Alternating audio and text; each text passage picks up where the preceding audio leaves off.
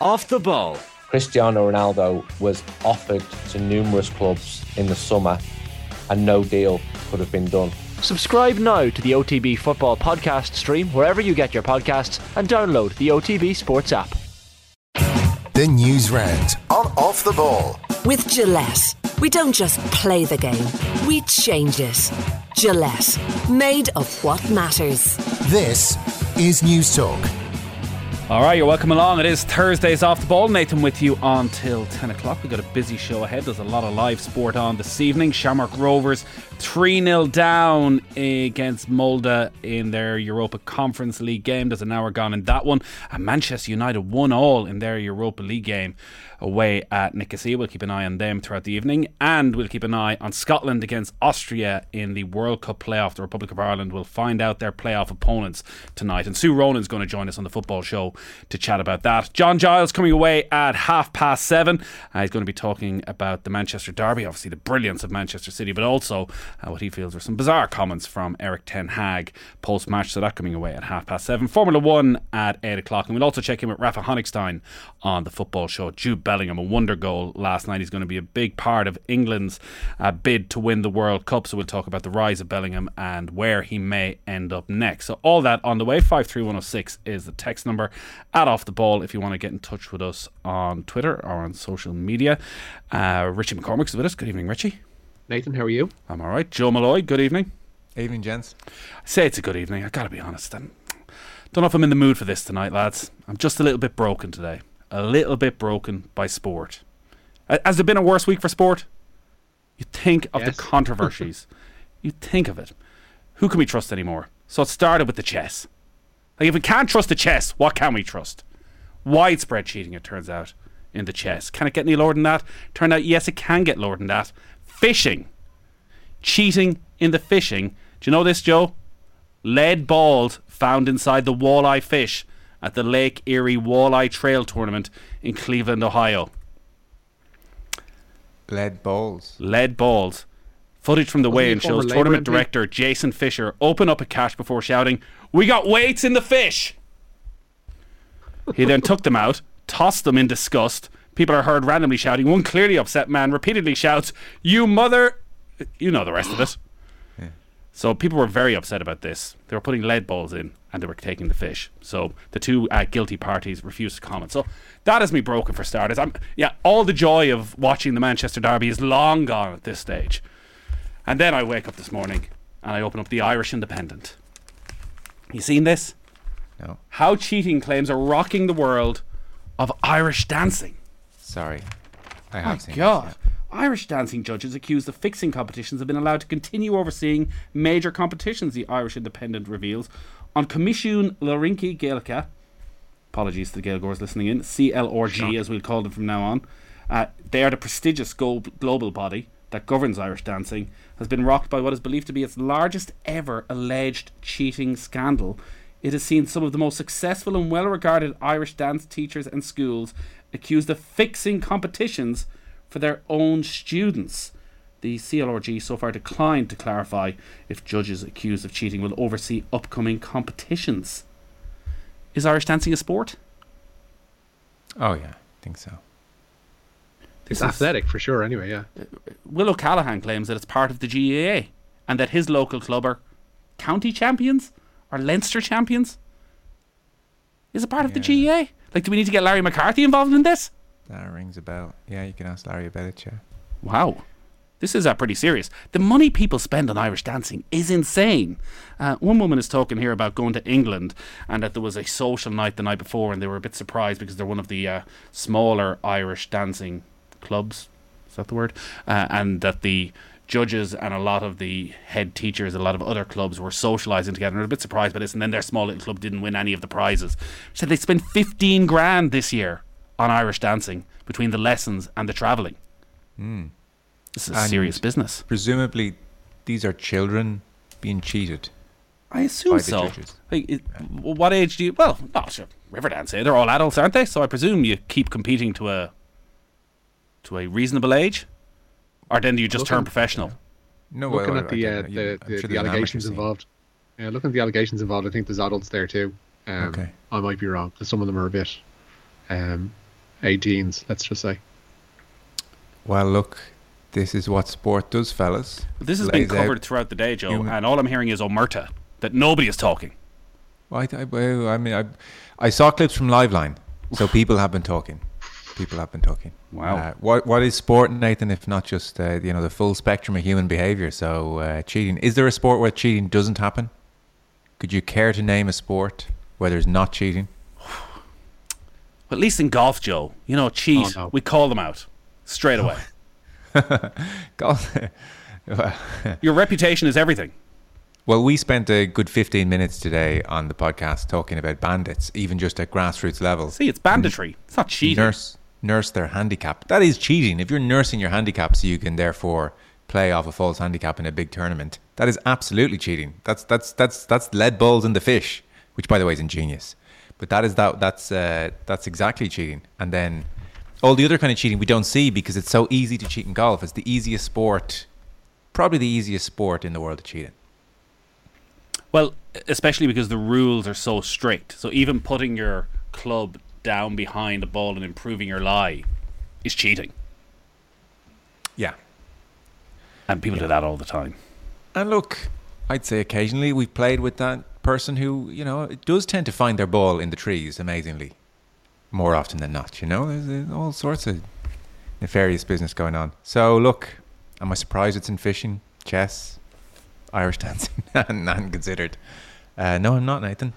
Sounds like the lesser covered sports have got together at the lesser covered sports convention in Carrick-on-Suir and decided to make a splash. That if they all went down the cheating route, we'd finally start talking about fishing and chess and Irish dancing on these sort of shows. Hmm. Richie, were you an Irish dancer? Uh, I wasn't. There was briefly uh, sean-nós dancing amongst the lads as part of their kind of school activities when they started off in the first couple of years. So it's it's ingrained, I think, in in some of the schools yeah, that they'll do it, but um, not to a competitive level. It has to be said now. Although I'm fairly sure if I tried it, I'd be great. I've I've, I've no doubt about it. Joe, was, I I could see Irish, it. Joe, bit Irish of Irish dancing. dancing. No, no. I used to go to the feshes for speech and drama. Yeah, speech and drama was in my. Like uh, I'm wondering now, was there was this sort of thing going on there? Because I could speak good back then. I could speak real good. Did I win? What's, you know, a couple of silver medals the, here and there. What's the incentive for the judges? So with the Irish dancing, we're hearing uh, what uh, friendships. I, like, I, I, we're done brown envelopes here. I don't want to make allegations here on the airways. So we we, we, we obviously need to be careful. Yeah. There's obviously uh, yes a benefit for the judges. It does seem that um, because maybe it's a I don't want to say it's smallish community that people are leaning on their friends who have progressed to be judges who mm. they may have grown up with. You know, a lot of the texts they've uncovered are, oh, I need, I need this. Any chance, any chance to do me a favor, because the more successful you are, the more your school can charge to get students in. Okay. Yeah, well, I, I look, I don't, I, I, I only saw the headlines on the Irish dancing. To be fair, so I don't actually. I just uh, thought we better cover it because you know, yeah. if this is part of the GAA, we're gonna have to, we're gonna have to take this seriously. Well, indeed. So back in the day when you were doing your poetry recital, see, it's a very subjective thing. Even though you mightn't have delivered it all that well, you just had a certain charisma yeah. as a young lad, you know, a certain vulnerability. Trying his best. It is a strange thing, the old speech and drama. Learn off a poem, stand up in a podium, mm. just try and not forget any words, and maybe get a medal for it at the end. Yeah, I remember. I remember. Um, it's not. It's a difficult thing to do. I didn't particularly like it, but I, I did it for a couple of years. And, well, here uh, we are, Joe. Here we are. Well, indeed. Yeah, yeah, yeah. And my, my big thing was like, like, yeah, it's really good. You're just not breathing. So I just keep talking until the, at the end. Minus five um, points. I used to watch the fishing on Sky Sports. Those poor lads would be capsizing in their boats if they could see what was yeah, happening today. That's true. Jimmy Bullard, a, a very talented yes. uh, fisher had a, has a quite a good show where you go and fish with Jimmy Bullard and he teaches you how to fish and interviews you at the same time. You, I, I, think you strike me as someone who'd enjoy fishing, Joe. Yeah, I uh, I can definitely see the appeal. Yeah, no, I, I can't at all. But yeah, no, I can imagine you just taking a bit of time out, mm-hmm. nobody else around, mm-hmm. on the Moy, down in Ballina, down the homeland. Great Big salmon on the Moy. Yeah, exactly. Flask, yeah. Uh, then Kenny Cunningham comes along. You're like, oh, oh God. Oh, God. Scaring the fish away. you got the IQ for this, up. Joe. Just shut up. Some of the Irish is that a dancing. Bass? Is that a bass, Joe? He's got a bass. Some of the Irish dancing allegations include illegal arm movement during competition. It is flatly denied, though.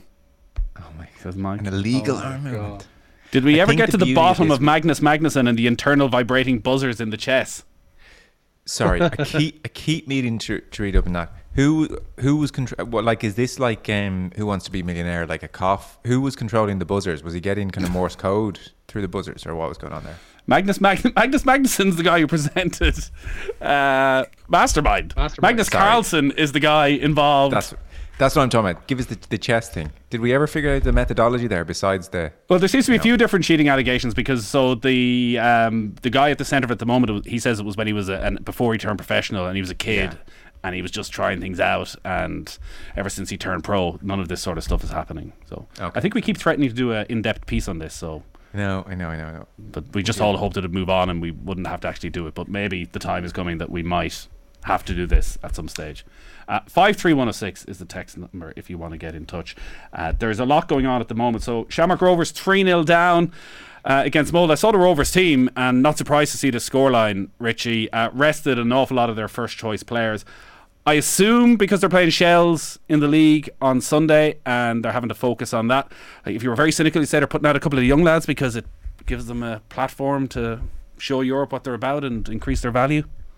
Yeah, I think Justin Ferizaj though, as, as he's 17, obviously, and is playing in midfield this evening for Rovers. He's played European football already for them this season. I think that they've probably decided that qualifying from this group may be beyond them, and that it's probably best to focus on league matters. So you had Aidomo Emakhu starting up front uh, tonight, and a couple of changes, uh, five changes I think it was in all from the team that beat Sligo at the weekend. They are three 0 down away to Molde in that uh, Group F Conference League game. There is what 17 minutes to go in that one. The other game in that group kicks off at eight and sees Ghent at home to Djurgårdens. There was also a 5:45 start in Brussels where it's Anderlecht nil, West Ham nil. Uh, so it remains there with 17 minutes to go. Elsewhere in that group, Silkeborg are flying. They're 5 0 up at home to FCSB, the artists formerly known as Steaua Bucharest. And Hearts have glamorous visitors to Tynecastle tonight. Fiorentina, their opponents in Group A from 8. It looked a bit sticky for Manchester United in Group E of the Europa League up until a few moments ago.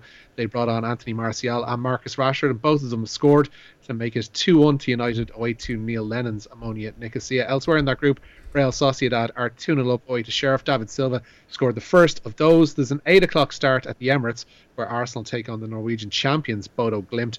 And in Group A's other game at the moment, PSV also uh, in the ascendancy. They are 5 0 up. Uh, away to FC Zurich. And Irish Eyes will be trained on Hampden this evening, where Scotland face Austria in their Women's World Cup playoff. The Republic of Ireland, of course, play the winners of that match away from home on Tuesday night, and kick off to that one is at 25 to 8. So we have Sue Ronan coming up on the football show. She'll be watching that game and letting us know what Ireland can expect on Tuesday night, depending on who comes through. Don't know if you've been following this, Joe. There was a couple of articles over the last few days on how much of a mess uh, these playoffs are and how UEFA have sort of just uh, wiped their hands of it and said nothing to do with us. You can have these games whenever you want on Tuesday. It doesn't matter what it's clashing with. Doesn't matter if they can be on TV or not. It means that RTE are in a difficult position in terms of television coverage. They have to show Champions League.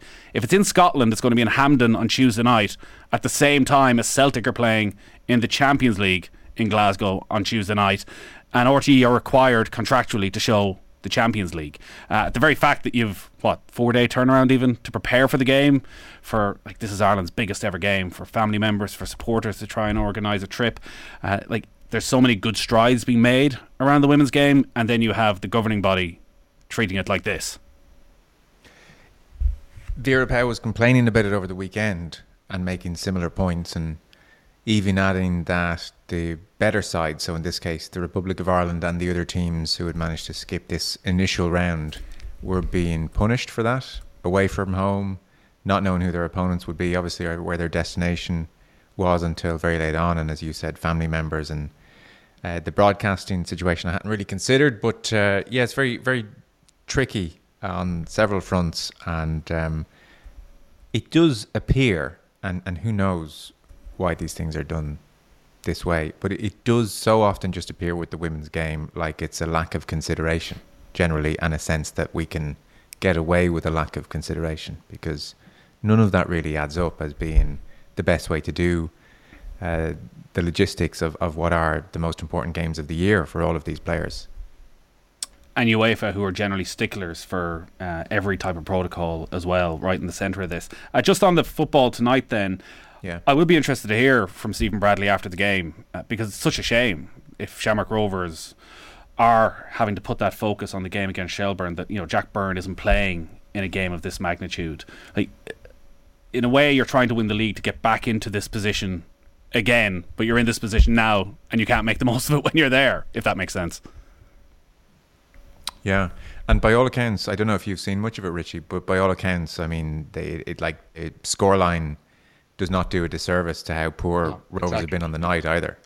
Yeah, yeah, they kind of do. They deserve to be where they are tonight. Um, Molde have just been the better side, pretty much from the from the first minute. I think they scored after ten, and have been in control more or less since then. So Rovers are where they are really tonight. I'd love to know what players honestly think in a situation like this. Like Rory Gaffney, I'd be very surprised if he's not in the mix to be footballer of the year in Ireland and hasn't started any of the three European games. Not starting tonight. Like Jack Byrne, what an opportunity to go and show what you're about.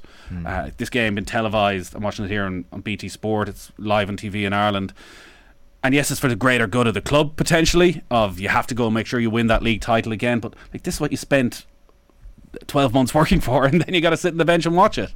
Yeah. When is the next game, Nathan?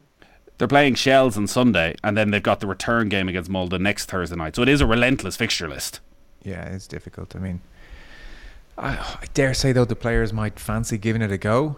You know, like sometimes we, I mean, we do see players get into a rhythm of playing two games a week like this, and like uh, a month ago, a month and a half ago, this was being celebrated right across Irish sport as you know the start of Irish teams routinely being in Europe, and this is the pinnacle for the players. And I would tend to agree with you. What's the point in not having a bit more of a go?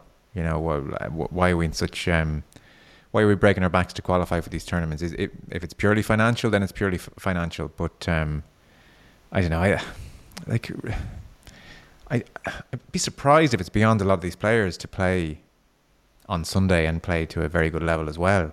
I don't know. I- I- Has Bradley been pushed on that, or is it just fairly been straight bat? This is the way we're doing it. I suspect he will be after this, uh, considering how dominant uh, Molde have been. Like, uh, you know, Rovers haven't given themselves a fighter's chance at all in this. So 3 0 at 12 minutes to go. Uh, the other one is Manchester United have come from behind to leave Omonia Nicosia 2 1. Uh, this, by the way, isn't the you know Thursday night Manchester United team. They made three changes from the derby, and the players they brought in were Cristiano Ronaldo, Casemiro, and Victor Lindelof for the injured Rafa Varane. Uh, so Erik Ten Hag really was starting to be feeling a bit of pressure, I think, if they hadn't turned this around. I Don't know if you see much of it, Richie.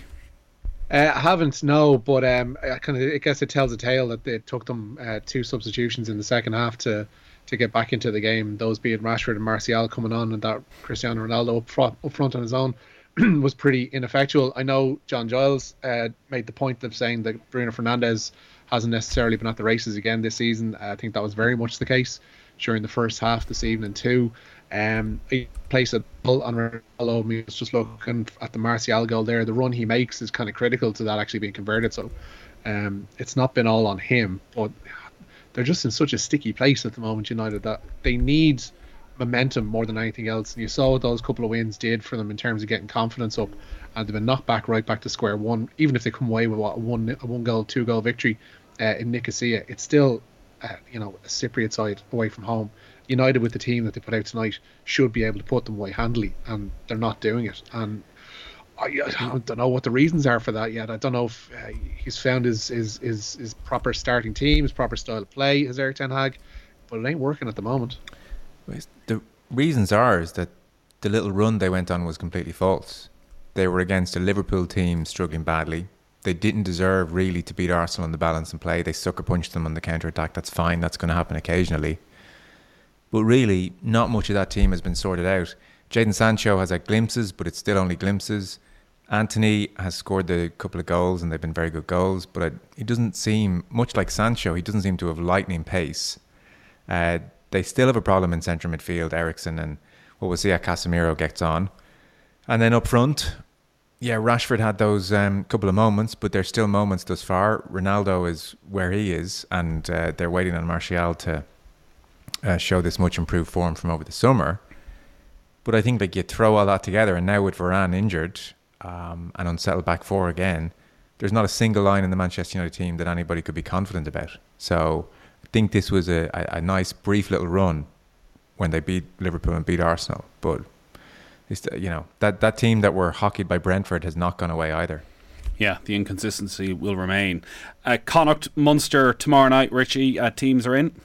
Yeah, should mention West Ham have just gone 1 0 up away to Anderlecht. Gianluca Scamacca, another substitute scoring this evening, this time for the Hammers. But as you mentioned there, Jack Carty is going to make his first appearance of the season for Connacht tomorrow night. He's been named to start at out half for their Interpro derby with Munster at the Sports Ground. David Hawkshaw switches to inside centre with Byron Ralston outside him. Conor Fitzgerald replaces Oran McNulty at fullback, and Gavin Thornbury returns to the second row. And there's a first start for the New Zealand born uh, Shamus Hurley Langton that on the blind side. For Munster, first starts of the campaign for Joey Carbery, Conor Murray, and Gavin Coombes. Carbery will start though at full back in place of Mike Haley. Ben Healy continues at 10. The other change sees Jean Kleyn return from a head injury to replace Fineen Wycherley. Tomorrow night's game sees Connacht christen their new 4G pitch, and some have questioned that the province replacing what had been considered something of a levelling feature at the sports ground. But Finlay Bealham says the new surface will positively affect Connacht.